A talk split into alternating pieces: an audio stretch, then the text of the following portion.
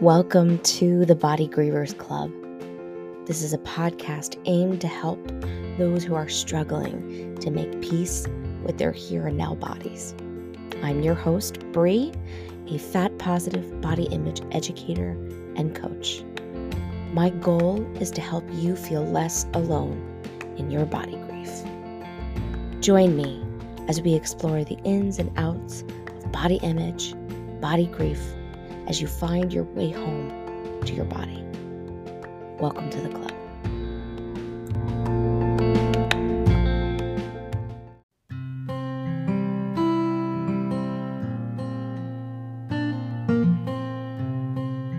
Hey, friends, and welcome back to the Body Grievers Club. This is our last segment in our movement series podcast drop. And I am incredibly excited to bring you today's guest, Tiffany Croww, who Tiffany is a fat yoga instructor on IG and TikTok. So there's two things I want to tell you today. So Tiffany came in and did a yoga class with my body grievers community. My professionals also have a community and I allowed them to come to this as well. And this is just part of the incredible opportunities that I want to provide to folks who are in uh, our club and our community because how often do you get to go into spaces knowing it's going to be safe for fat people or it's going to be safe for people who are just trying to belong?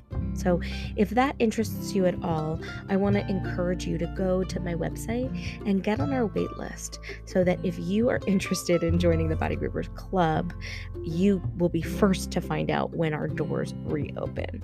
And if you're a professional, then what I'm going to say is I, I would encourage you to email us at hello bodyimagewithbrie at gmail.com and find out what offerings we have available at the time of this recording or the time you're listening to it uh, for our professionals. The second thing I wanted to let you know is that I I made a mistake in this episode and I was going to delete it and I actually decided to leave it for transparency's sake. So, in this episode, I refer to Tiff as a yogi and she shares with me in the episode that she no longer identifies as it because she learned that it was problematic. And so I decided I was going to leave that error so that I could educate others who maybe didn't know that as well. So, upon my own research, one of the things that I found is that the term yogi is intended to be very sacred and is especially for those who identify yoga as a spiritual practice. And so to just self identify as a yogi is offensive to those who practice for spiritual reasons. That being said, I want to let listeners know that I am open to being called in, that if I am getting it wrong, I am open to learning. I very much want this podcast to be a safe space for all listeners. And one of my body grievers uses this phrase that she said I could adopt, and it is permission to speak imperfectly.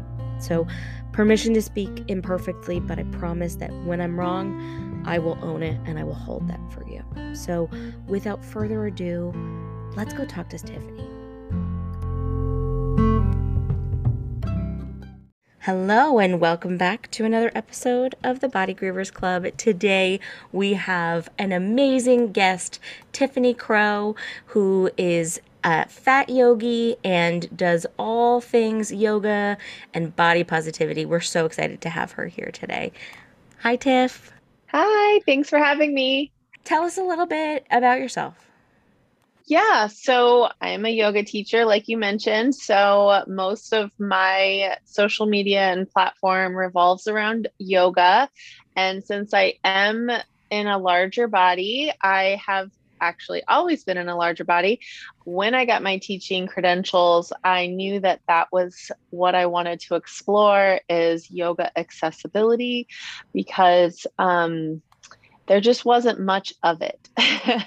if you looked on Instagram like five years ago, 10 years ago, it was one person. Maybe you saw Jessamyn Stanley, maybe you saw Dianne Bondy, but like there just wasn't much representation. And thank you for those creators because they like paved the way for other creators to like find their way to this space as well. But yeah that's basically kind of like what i want to bring to people is just uh, being able to move in their bodies in a way that feels good regardless of their size.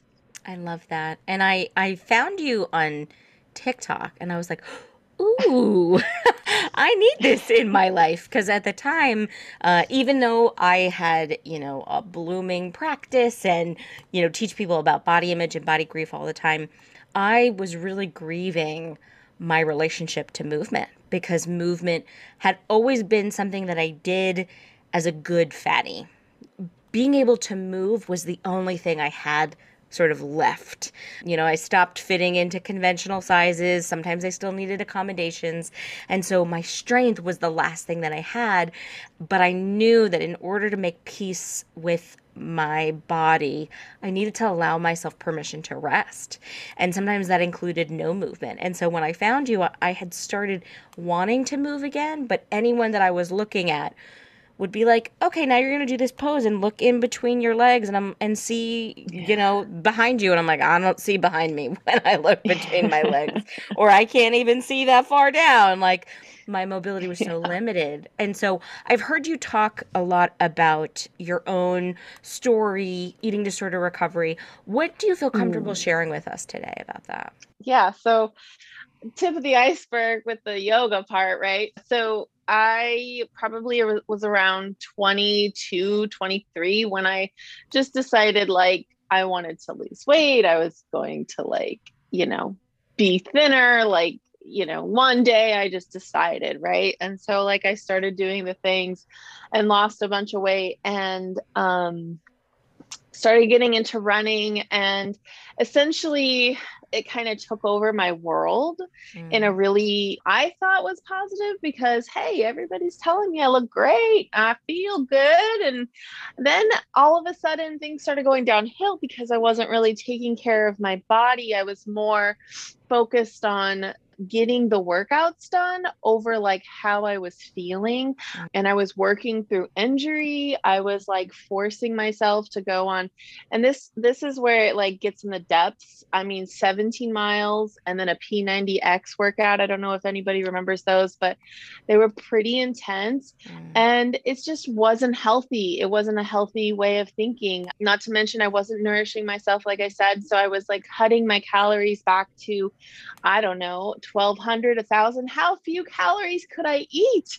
You know like that yeah. was my mindset. It was really really bad. And of course like yeah i lost weight. I lost like almost 100 pounds at the time and I was just thinking, like, I need to lose like five more pounds. And then I can make that Facebook post. I can be like, mm. I lost 100 pounds. And I was like, so going for it. And then I got really, really sick.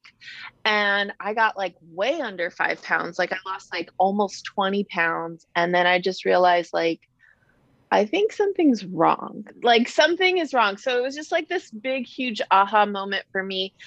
I couldn't run because I had injured myself so badly to the point where like my whole nerves on my left side just flared up anytime I would even walk. So like running was out.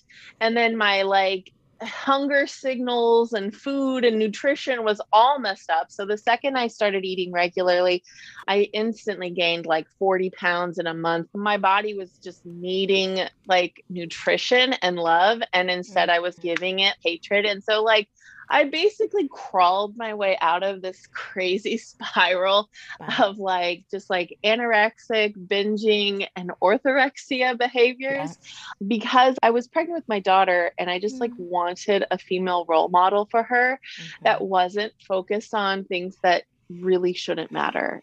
Like yeah. like how many calories i'm consuming in a day and like how many calories did i burn during this workout and am i doing all the workouts so that i can like train for this thing that doesn't matter in my life? So mm. like that whole part of my life i'm so glad i went through it because i'm on the other side and i'm like whew. But it was if you're in there, if you're in a moment where you're just like, I know what you're talking about, Tiff. I want to just give you a hug because it was such a hard moment. And it didn't come without like lots of work. So therapy and lots of journaling personal like meditation and just figuring out what i wanted. And i think that was the thing. Like i didn't really know what i wanted from doing all that. All i knew was i wanted to be thin like mm. isn't that crazy like prs and like personal records and like different things. Of course, those were appealing. Like, I want to qualify for Boston. I want to do this. But at the same time, like, ultimately, I started doing that to lose weight and I still was wanting to lose weight. Even yeah. after I lost 100 pounds, it wasn't enough. And I couldn't go into maintenance mode. I was like, I have 20 more pounds to lose. I'm still obese on the BMI scale. I'm 5'9 and at 180 I was obese. So I struggled with that for a long time. But then when I had my daughter, I just was like, this cannot be. This girl that's in front of me cannot turn into a woman mm. and like have me as a role model and go through life like me. I love my mom, but she did the best she could and she set me up for like a life of dieting. I'm sorry. I started Weight Watchers at 12 years old. So it's just like when you have better, you do better. And mm. I just mm. wanted to like give that to my daughter. And so for my daughter, I just immediately was like, I'm not going to weigh myself anymore. I'm going to learn to love food. I'm going to learn to love to like move my body. I'm going to like tell her that she can like do anything that she wants. And like the most important thing is like her being happy. Like that's the most important thing. So like once I realized that, I mean, and I could say it in a like a little three minute synopsis here, but yeah. like that was like over 15 years of time. So wow. Wow. Yeah. Thank you so much for sharing all of that. I really appreciate that. And there's similar parts of our stories that I think we definitely can resonate with each other. I I, I I had a similar trajectory in like wanting to lose the weight, but for me it never came off there was no deficit that i could do that would bring mm. the weight mm. off and uh, and i always internalized that as a self problem whereas now i'm like oh that was probably like well one my body protecting me but two also there was underlying medical things going on that had they yeah. not focused on my weight gain quote unquote um, they would have been able to say huh i wonder if there's other things going on that we can address that's neither here nor there. One of, one of the things I love about your story is your why. And I think a lot of people, when they are getting to this point in their body positivity, body image journey, it's like, okay, I know that existing in a fat or large or bigger body is hard.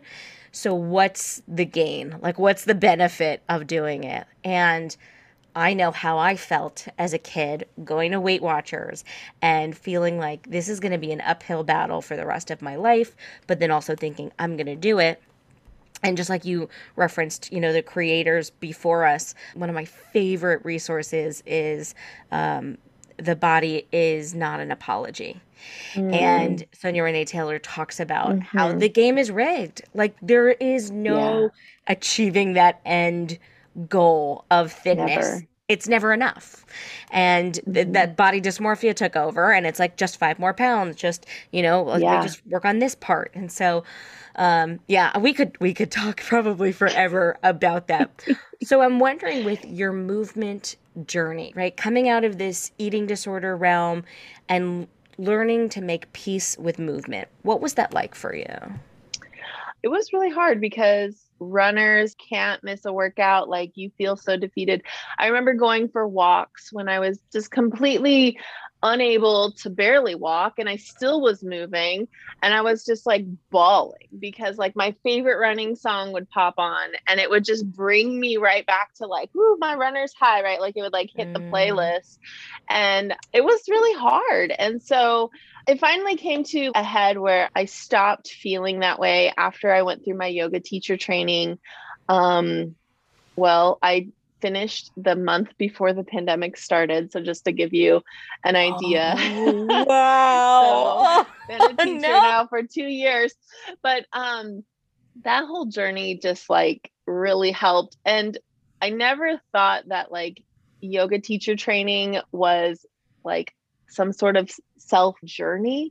It could be a journey for wherever you are needing to explore.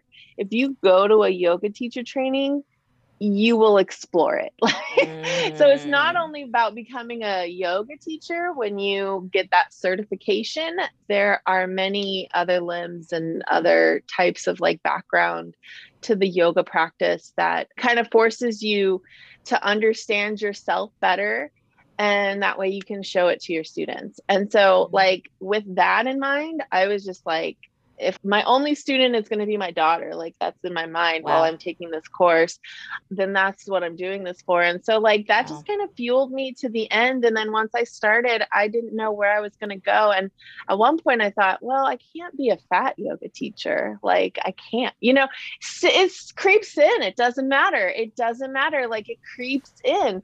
And so, like, for me to, put that in my profile, it took me like a good six months of like just saying it out loud and like finding the confidence. And finally, I was like, why am I like so? I'm just feel like this is dumb. I'm just gonna like say it and like put it out there. And I had it on my profile for a long time and I like switched it because of social media, you know, awareness and some other things, but right. I still am known as like the fat yogi. So happy to be known as that but yeah, like that's kind of like how I made the piece is just kind of um, having that moment where I came onto social media. I knew I couldn't have a r- normal yoga teacher experience because nothing was open, pandemic.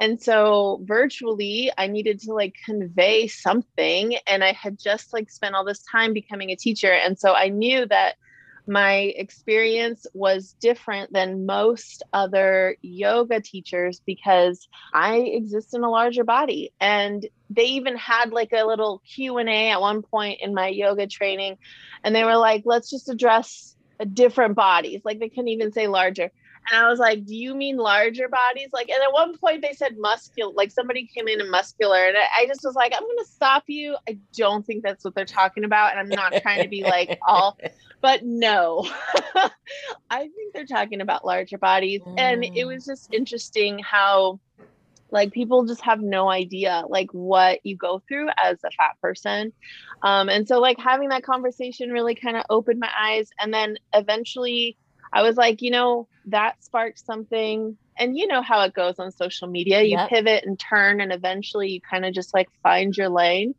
And um, these people were looking at me in a way that was like, you could show me something that I haven't seen because smaller body teachers just don't know what that feels like.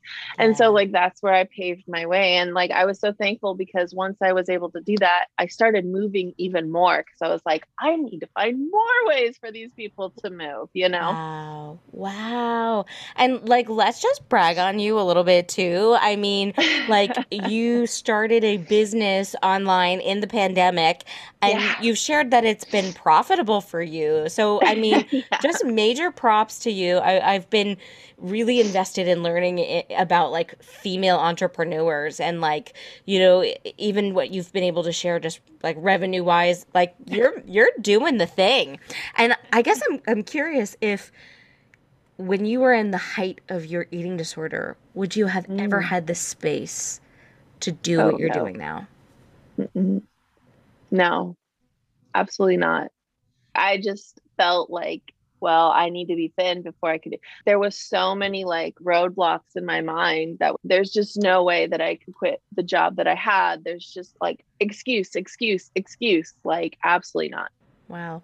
So your story is so so powerful. And one of the things too with with stories like ours is we don't know the impacts that just us showing up online is having on other folks yeah. or on your daughter. And for me, my goddaughter, yeah. like we are just normalizing something that was so taboo when we were mm-hmm. growing up. And yes. and I, I always tell parents, I'm like, your goal is to screw up your kids differently than the way we were screwed up. That's all.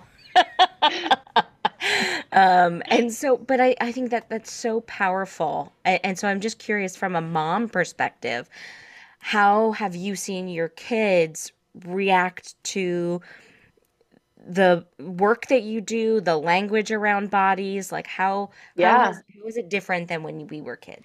Well, it's interesting because my son will overhear me call myself like a fat person, and he will then say something like, um, "Being fat's okay, right, mom? Because you're still strong, and you know you have other things that you can do and it doesn't really matter if you're fat and so of course like in his mind he's trying to justify it still he's eight and so like I'm not going to correct him, but yes, buddy, it's okay to be fat. And you know what? It's okay to be fat if you aren't strong. It's okay yeah. to be fat, you know, if you are weak and you need help. People still deserve respect. Yeah, I guess that's right, mom. You know, like he's just kind of easygoing. So, yeah. like, having those, like, just very gentle conversations in a way that's like, it's just normal everyday life. Like, it just pops up when you least expect it.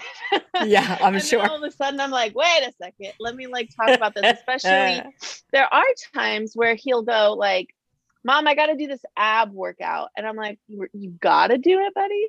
He's mm. like, well, I, I really want abs. And I'm like, do you want abs or you saw somebody else with abs? He's like, well, I saw somebody else with abs and I think that I could get them too. And I said, you probably could, bud, but you're actually already super duper strong.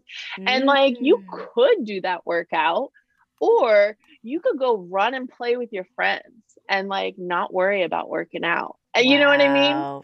Wow. So it's like just kind of giving your kids like a better sense, like, yeah, you can work out, but like, how about not say work out? How about go play? You're right. or or that like you could try to get those abs, but I mean, I know that in my genetic makeup, eh, like we all I mean we all have abs if we have strength, but mine are just underneath, you know, a lot of right. fat. So you probably can't yes. see my abs if I have them. And so yes. that at 8 you get to play, you get to be with your your friends and that momentary thought of like I should get abs gets to be fleeting instead of yeah. a life mission or goal. Exactly. So that's powerful. That's so powerful. what what about your daughter? How old is she now? She's three, and well, she'll be four in May. And she actually was just recently diagnosed with autism. And so, even more powerful, you know, I was like, would she even understand something like this? And actually, she understands so much more than some people give her credit for. She just wants to play and be a mermaid and and a unicorn and a rainbow. Like at this point, that's that's what I'm nurturing. We're about to like throw her a tea party with How like fun. hats and necklaces. And so like let her just enjoy this world where she's at right now for as long as she, you possibly can because she believes she's there. And so like i'm gonna like be there with her. I love that. And i support her dreams of being a mermaid. Yeah that's amazing.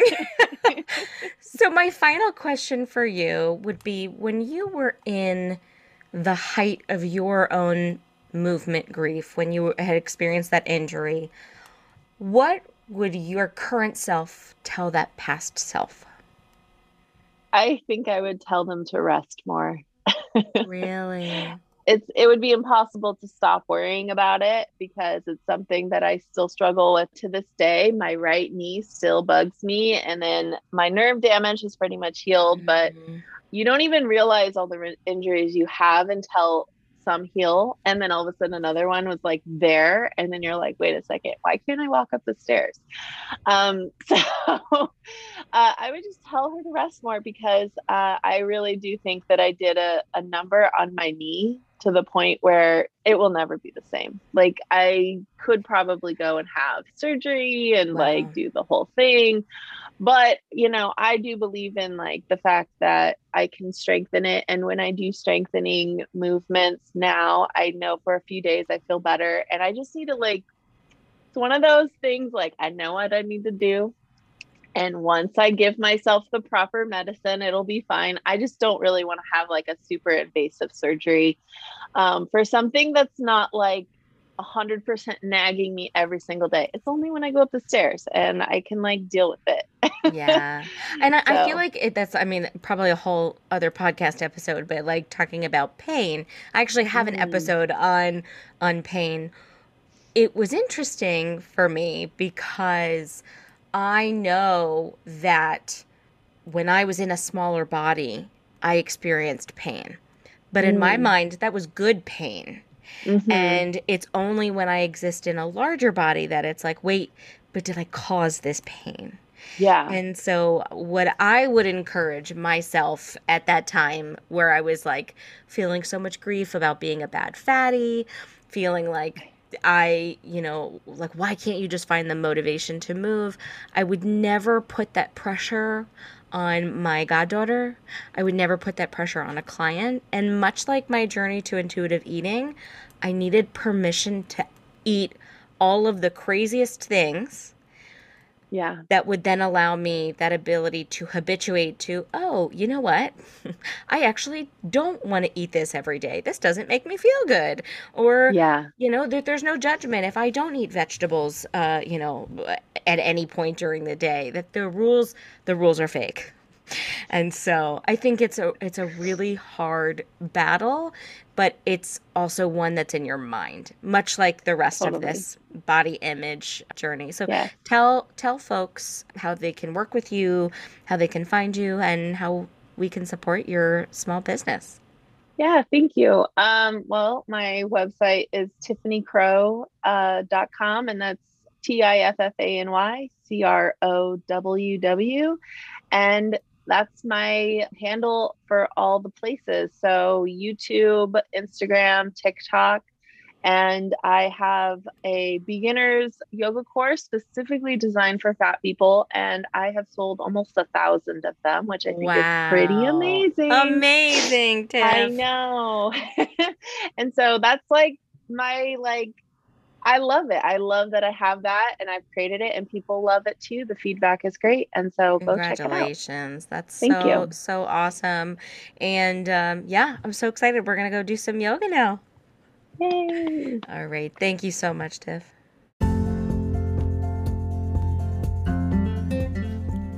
Thank you for joining us for this episode of the Body Grievers Club. This podcast was made possible by my Body Grievers Club membership.